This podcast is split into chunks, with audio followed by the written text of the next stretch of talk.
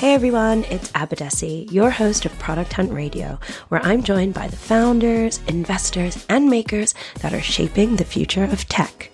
In this episode, I speak to Ryan Simonetti, CEO and co-founder of Convene, a company that brings the level of hospitality you'd expect to find at the world's greatest hotels to the meeting, event, and flexible office space.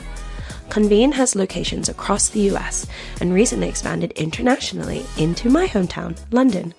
In this interview, Ryan talks to us about the future of working and why it's increasingly important for spaces to spark human potential. Convene's clients include some of the world's largest employers, and in this interview, he shares insight into how they are thinking about the future of work, building culture, and making sure they get the most out of their teams. Enjoy. Building good products takes a long time. Everyone knows that. A lot of time goes into troubleshooting your apps pre- and post-deployment. Now, with Headspin, the world's first connected intelligence platform, dev teams, QA, and product teams can save countless hours with unified testing, monitoring, and analytics across applications, devices, and networks. Headspin accelerates time to market and optimizes the performance and functionality of your digital experiences enabled by mobile, web, IoT, and 5G technologies. Learn more at www.headspin.io. Ryan, thank you so much for being on Product Hunt Radio today. It's such a pleasure to have you on the show. It's a really exciting time for your company. I know you just expanded internationally, so I feel like there's so many different things. I want to ask you to share all the learnings with the makers that are listening. But I thought it might be fun for you to just tell us a bit about yourself and your company to begin with before I dive into it. Yeah, definitely. And thank you so much for having me on today. It's always an honor to get to share, not just the Convene story, but my story. And so I guess I should start there. I always say that entrepreneurship is part nature, part nurture. And my dad, who was a big influence on my life, was a small business owner growing up as a kid. And so to some extent, I think I was a little bit destined at some point to want to venture out and do something on my own.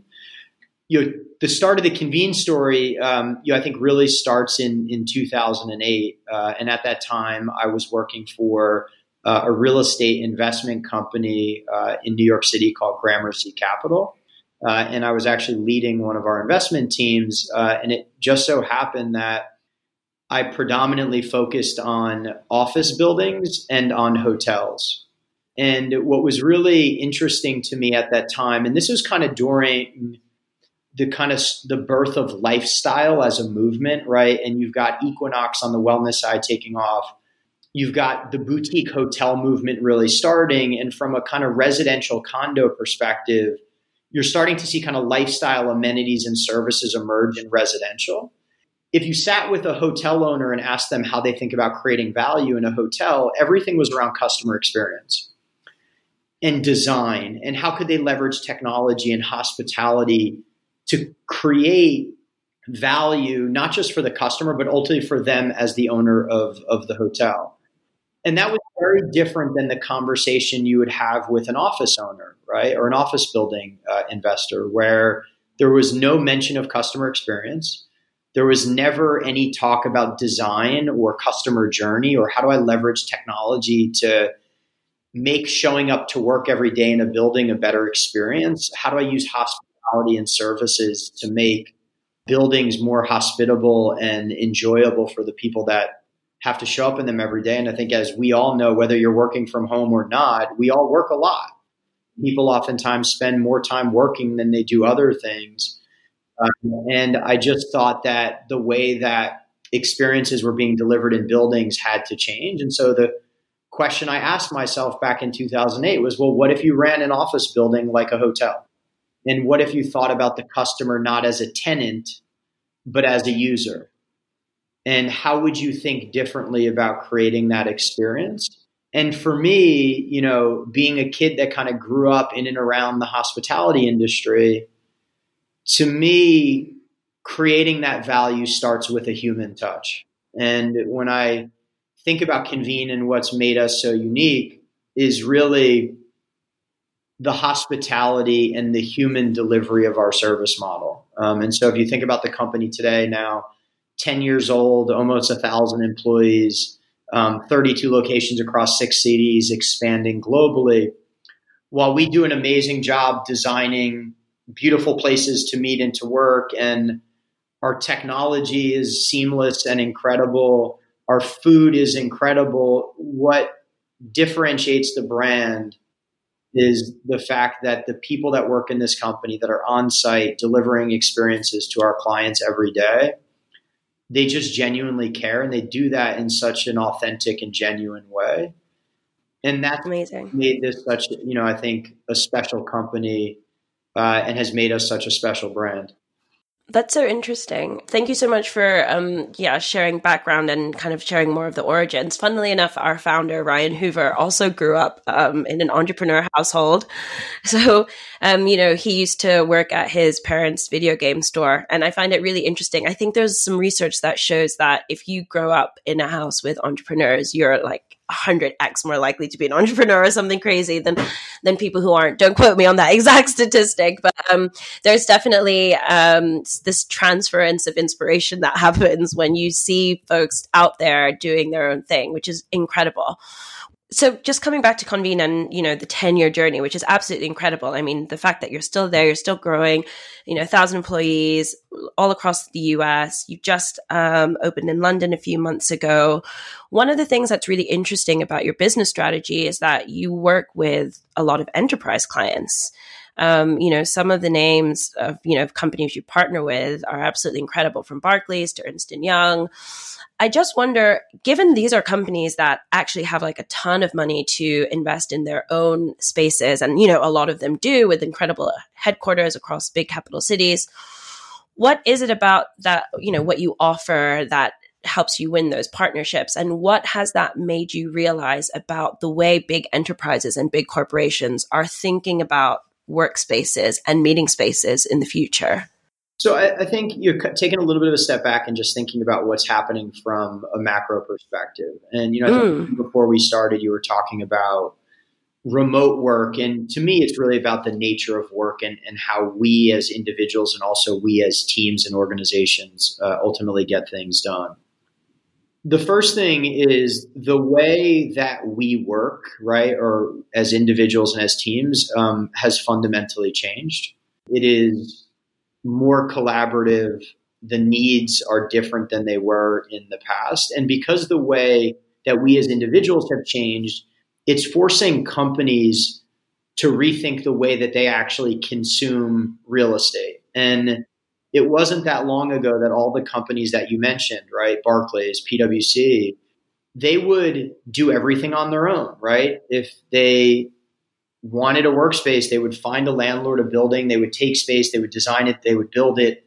All of the services, right, the meeting and conferencing space, the food and beverage, the collaboration spaces, the services, all of that stuff, they would self-operate or self-perform. And yes, I think what we've seen happen is that as the demands of today's talent are changing, right? And that's both from an experience perspective, a choice of where I work, when I work, how I work, with whom I work, and yes, also in the environments that I work.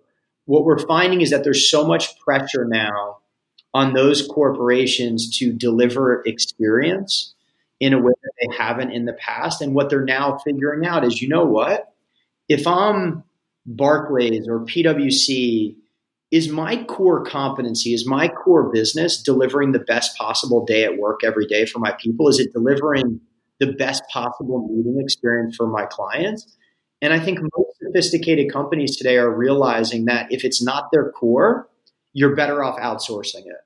And that's really what Convene is getting the benefit of, is this shift from I used to insource and do all of this stuff on my own to, hey, I'm actually better off outsourcing to a company like Convene, who understands how to design spaces, who knows how to deliver food and beverage, who understands how to deliver a true human-to-human hospitality experience. Why would I ever want to be in that business if I could outsource that? Right. And that's really what we're seeing the benefit of, is that kind of macro shift towards outsourcing. That's amazing. Yeah. I think it's so incredible to be able to identify what the trend is and, you know, what's happening, identify the problem and frame your product as the solution to that. Because when I think of our makers community, you know, we're having new discussions cropping up every day where makers have created a B2B solution. They're targeting enterprise companies. You know, it can be a really long sales cycle. It can be really difficult to get through to the right decision maker. It can be tough to close those deals. And I think there's a lot in what you said there that makers should listen out for. And, you know, certainly one of those things is exactly what you've just identified. You know, here is the macro trend. Here is the challenge that you have. You know, we're not equipped to deal with this. And then presenting yourself as a solution. Do you feel that's something that was always very easy for you to articulate, let's say at the beginning of the journey? Or do you feel that that's something that you know, as CEO and founder got better at articulating as the company grew and you had more conversations with clients? Look, I think your vision as a founder, as a CEO, it always gets clearer over time. You know, I always joke that, you know, when you're starting a business as an entrepreneur, you've probably identified a problem or a challenge. You have, I think, the framework of a solution, but never really the solution. And you have this kind of vision of where you want to go. I think about it as like kind of Christopher Columbus sailing across the ocean saying, I'm going to find the new world. And it's over there. And, you know, I think as an entrepreneur, you have to be brave enough to be willing to jump in that ship and head to the new world. But for me, the more time that goes on, the more conversations you have with customers, the more you learn, not just as an individual leader, but as an organization, the clearer the vision becomes. You know, that's the beauty of the entrepreneurial journey, is the longer that you're on it, the longer you're working on the same idea or the same platform, oftentimes the more crystallized the vision becomes. And so I think the benefit now of having been doing this for 10 years is not only the ability to spot the trend, but really understand exactly how we need to design our products and services based on our competencies and capabilities to actually execute against what that solution needs to be. I'm just curious because a lot, you know, you are a co-founder too. Of course, you are the CEO, but you do work with a co-founder. A lot of conversations that crop up in the community, folks who are still in much earlier stages than yourself. I know you just raised a really impressive Series D, so you're definitely further down the line. But folks are, you know, finding their first co-founders, or rather working with their first co-founders. And I just wondered, what advice can you give for founders about sharing responsibilities in a way that makes sense to the company, and maybe even like whether there should be any flexibility around the division of those roles for the benefit of the company? Look, it's a great question. And obviously, you know, something that, you know, my co-founder and I have obviously gone through together. And I think the role of founders changes a lot over time. And I think partnerships evolve over time. And, you know, even if you are really clear the day you start, it's going to evolve over time, right? As the business evolves, as life evolves. And I think you have to be open-minded enough to go on that journey together, whether that's as co-founders or even as a founding team. When thinking about choosing a co-founder, the first thing I would say is you actually have to know yourself. What are your superpowers and what are your strengths? And if you're going to choose a co-founder, you want to make sure that you're aligning yourself with somebody that doesn't have the same superpowers that you do, but is complementary, right? And as a team, you can do more together than you can individually as, let's say, as a sole founder. So I think that that's really, really important, is what I think about as kind of acute awareness of self. The second thing is more important than being aligned on the vision or what the idea is or how big the TAM is and all of that exciting stuff is the most important thing is making sure, like, at your core as human beings, do you fundamentally believe and value the same things? Like, are you working from the same set of core values, right? And I think about the partnership with a co-founder as you would a marriage or a best friendship. And if you look at those relationships, they're solid because at the core, you're working from a shared set of core values. And to me, if you end up in a partnership or a relationship or a situation where, with co-founders where you are not philosophically aligned at that values foundational level, the stress and pressure of what that business will bring will break that partnership, right? And so I think thankfully for me and my co-founder, not only were we great friends and were we very aligned on our vision, but like as core, as human beings, we valued the same stuff. And no matter what happened, we were always aligned because we were fundamentally aligned at our core as human beings around what we value, what integrity means to us, what authenticity means to us, what resilience means to us. And I think that that's really, really important. And I think a lot of times founders overlook the importance of that and instead focus on the idea or how can we get quickly to an MVP or how can I raise money? And all of that is great, but without a solid foundation, my sense is that those things don't happen. And having been around a lot of teams, having been an angel and venture investor myself, I've seen more businesses get sidetracked, not because it wasn't the right idea or they didn't have great partners, but because of bad dynamics amongst founding team or of founders. Wow. Thanks so much for sharing that. Just building on the idea of like, you know, the importance of values and, you know, what the foundations are. For a company to survive as long as yours has to have scaled to the point where it has to gain the trust of investors to, you know, raise so many rounds, there's obviously such a strong, you know, culture and direction that's been baked into your brand. And I think it's a really interesting case study for all types of makers to learn from, because you have so many different locations all across the country and now all across the world. And at each of them, you're delivering 5-star service. You're delivering a very premium, unique offering. I was just wondering if you could share some insight on how you as a CEO create consistently high standards across all your different locations so that when folks interact with the Convene brand, it's always the same experience. Yeah, well, to me, I think that really starts with culture. And, you know, I think our philosophy, not just around how we deliver hospitality and the principles that guide us, but how focused we are on making sure that we're hiring the right people and we're giving them the tools to deliver that great service. You know, our chairman, who was formerly the CEO of Starwood Hotel Group, he came to our town hall back in November and he said something that really resonated with me. And it's so simple. He said, to be successful in the hospitality business, it's not that complicated. One, happy employees and engaged employees lead to happy customers. Happy customers spend more money and do more business with you. And he literally boiled our entire business down to those three things. What that means to us, and thankfully we've always done this since day one, is we focus and we obsess over customer experience, but we put that same energy and attention into employee experience and team member experience. Right. And that's everything from our core values grid, genuine, relentless integrity, teamwork, our philosophy of 1% better each day.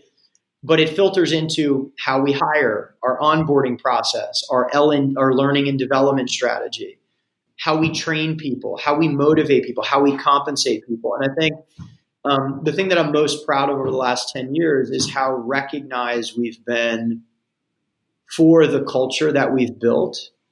And the feedback that we've received from the people that work for this company that, you know, we're living up to our promise to them of making the Convene the best possible place to build a career in the hospitality industry. Today's show is supported by Remote Health from Safety Wing. Remote Health is the first global health insurance built specifically for remote teams and entrepreneurs. Attract talent from anywhere in the world under one simple plan at the same price, no matter where they live or work. Sign up your company in about 10 minutes and easily add remote employees at any time. Check out safetywing.com/remote-health for more information.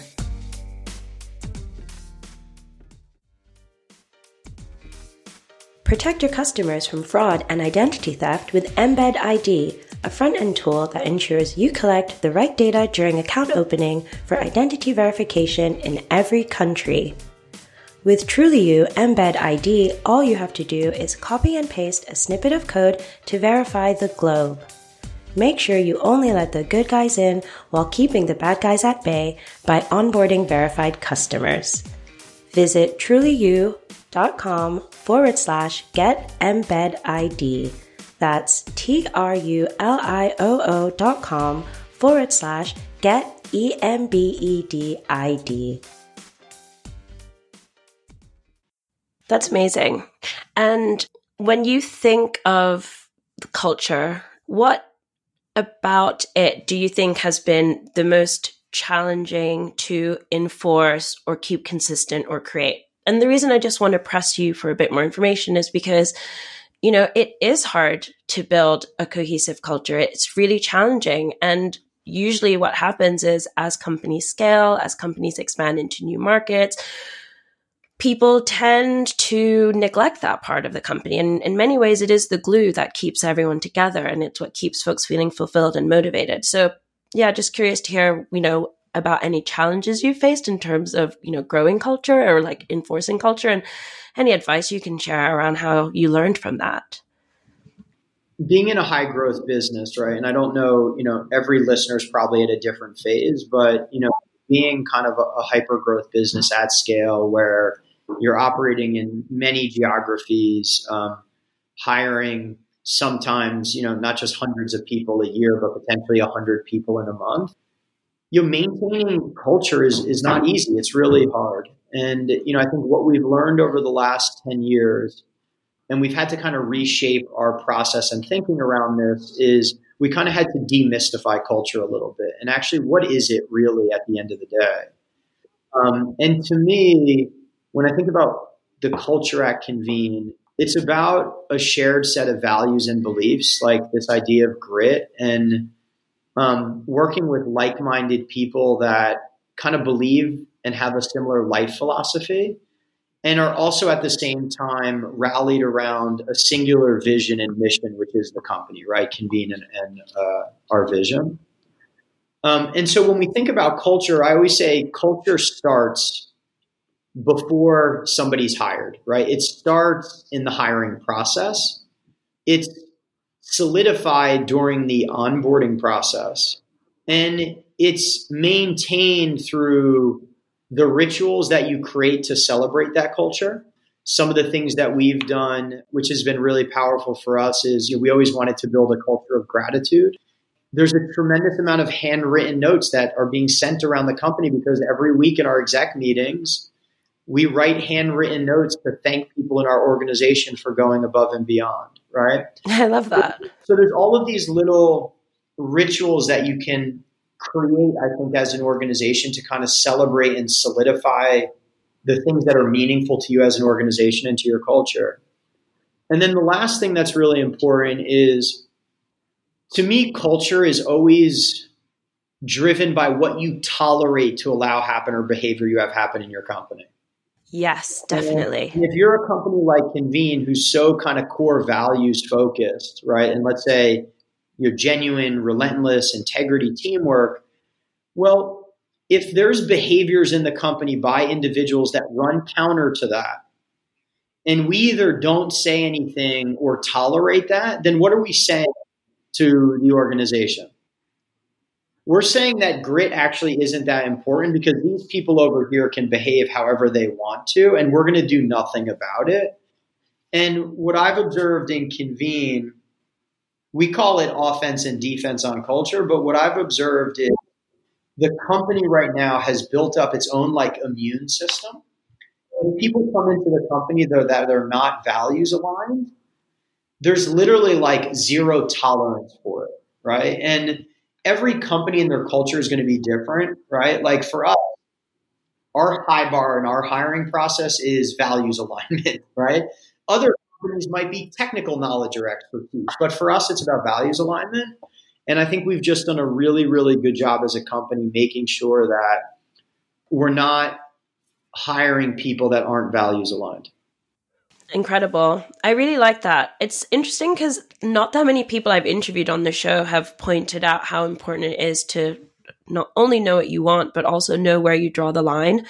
And I feel like you articulated that very well. A huge part of culture is also identifying when people don't cut it, even if they do perhaps cut it on other levels, if they don't align with the values or they're behaving in a way that is counter to the values, despite, let's say, getting results or hitting goals.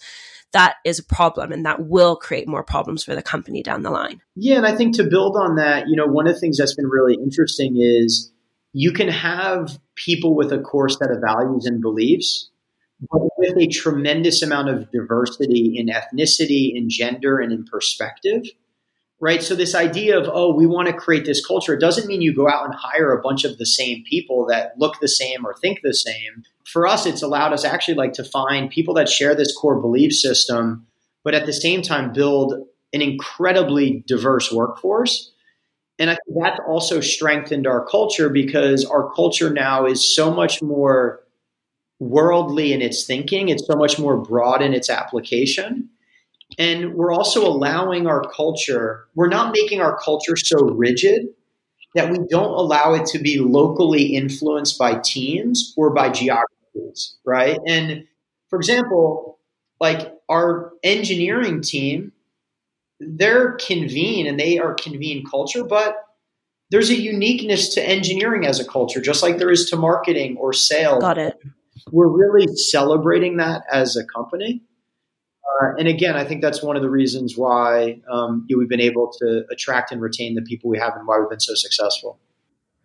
Amazing. Yeah, really, really encouraging words there. I feel like folks will be tempted to check your jobs board for sure. I'd love to look to the future. Before we started recording, I talked to you about how remote working is, huge movement that our community is totally plugged into, totally inspired by, really rallying behind. You've already alluded to it just now when you've been speaking about building your culture, but, the advantages I feel are very well reported everywhere. It allows you to access talent regardless of where they are. I'm just wondering, now that you've been running this company for 10 years and, you've identified these macro trends, how do we optimize for the best experiences? How do we get the most out of people when we bring them together, whether that's teams or clients? Do you see a future where, for example, these huge enterprise companies you're working with would not have any fixed places at all? Or what does it look like to you if we think 10, 20 years into the future? I'm going to answer this question in three parts. The first part is what does the future of work look like? And I would say it will revolve around three things. One, where I work, when I work, how I work, with whom I work. Two, flexibility, right? Which to me is an extension of choice. And the third is experience. And so that's kind of future of work, I think, will be defined in those three buckets. The second part of the answer is, well, what does that mean for space and or place? And I personally believe that regardless of whether I work from home or I don't, that place is still really, really important. Right? Place is where I go to collaborate with other people. Place is where I go to for human interaction. Places where I go to reconnect with my company's culture, right? Places where I go to meet. And so even though the future of work will be more distributed, it doesn't mean that place isn't important. And if you think about Convene's business, we're a hospitality company that partners with Class A building owners to create those places, inspiring places to meet, to work, to host events, to collaborate, to do all of those things. So I'd say no matter what happens, place will continue to be really, really important as an extension of the future of work. And then I think the third thing is, well, what does that mean for the future strategy of companies, big and small, as it relates to how they think about their own workplace or their own real estate? And I think the word that will define this is fluidity. Right. If I'm a company, I want to be able to deliver a consistent, magical experience to my team, my employees, whether they work from home, whether they are in my office, whether they're working from a Convene or whether they're working from the local coffee shop down the street. And I believe that people and companies will move in a fluid manner throughout all of these different types of spaces: home, office, third place, coffee shop, et cetera. And then I'd say from a strategic perspective, my belief is that more companies will outsource as opposed to insource. And we're already seeing this today. We have companies that are workplace customers of ours and meetings customers of ours today who they were founded in the last 5 years. They started their company in co-working spaces. They've now built those businesses into national businesses with many offices and lots of square footage. And they're not signing any leases on their own and running any of their workplace. Like, they are fundamentally committed to outsourcing that entire experience to companies like us. And so I think that there's a whole generation of companies today that are being born that will never sign a lease for their own office and will outsource to companies like Convene, regardless of how big they ever get. Yeah. Like the remote first culture almost. Exactly. I think it's remote first and experience first. Amazing. Remote first and experience first. That's the kind of world I like to live in. I like that. Incredible. Thanks so much, Ryan. So another thing that the community are always jazzed to hear about are how incredible accomplished people like yourself invest in themselves.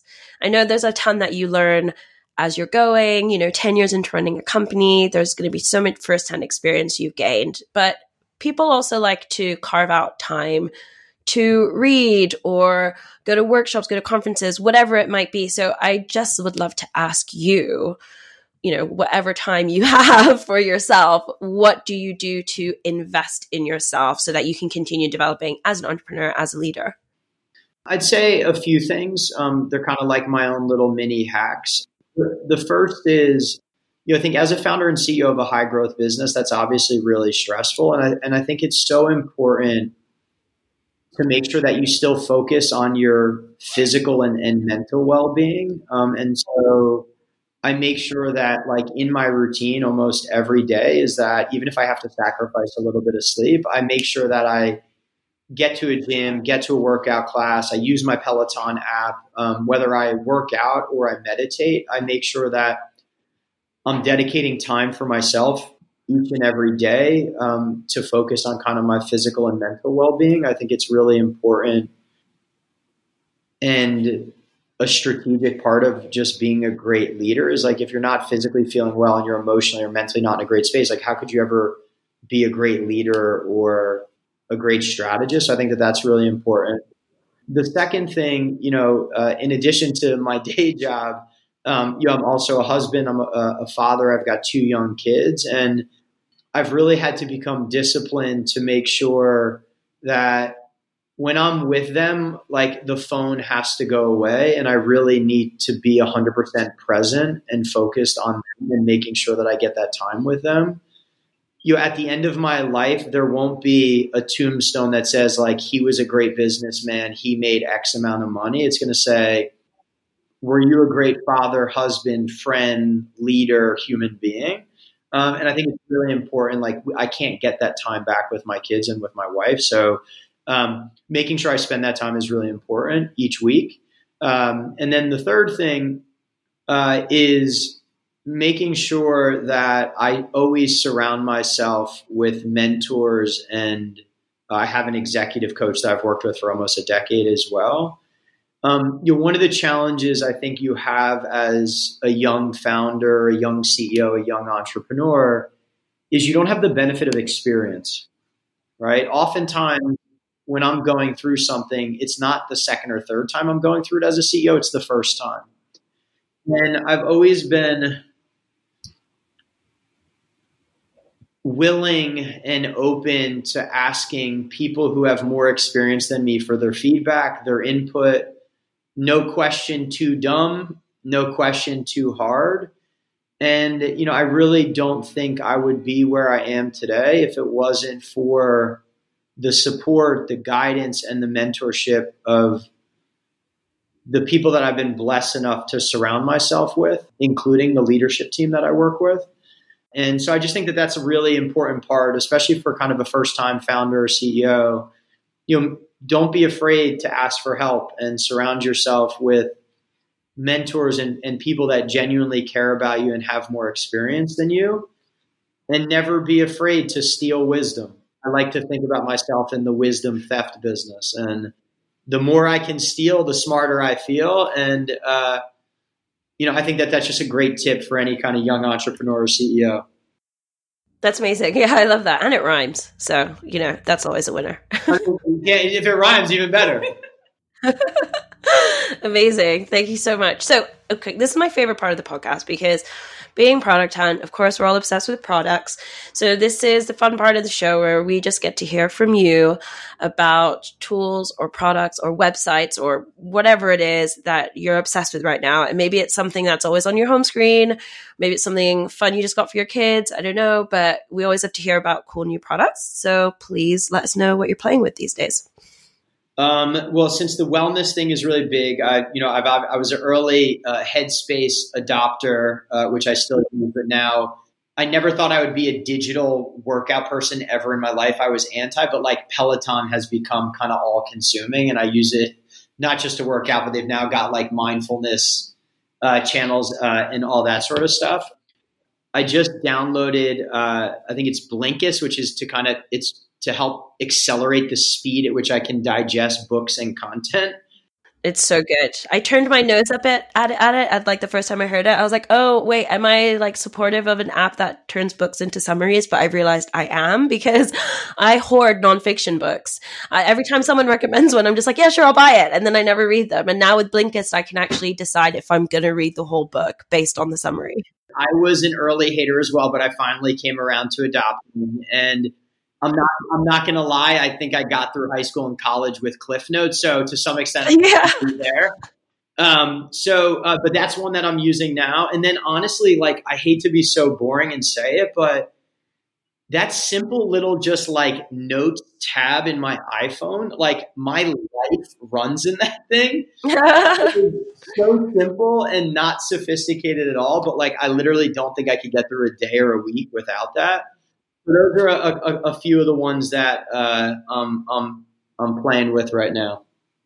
Amazing. That's so cool. Yeah, thanks for sharing. And yeah, Blinkist, oh, gosh, honestly, what a time saver. Also, if you're about to, you know, often at tech parties, everyone's reading the same books, talking about the same thing. And then sometimes you don't know what people are talking about. Now with Blinkist, I can look informed. I can be like, well, I read the blinks. So here's my take.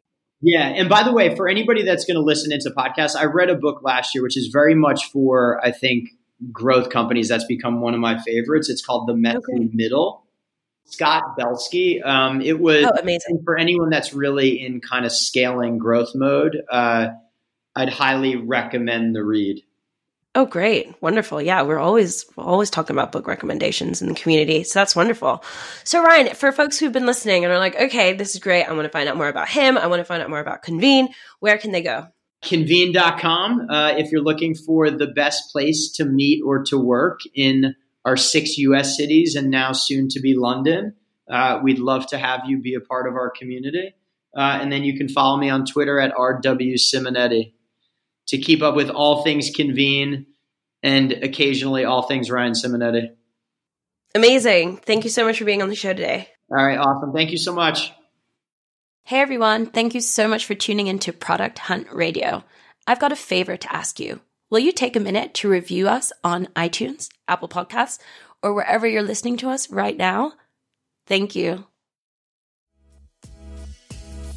Thanks for tuning in. We'll be back next week. But in the meantime, share the podcast with your friends on Twitter and tag a guest you'd like to hear in a future episode. See you soon.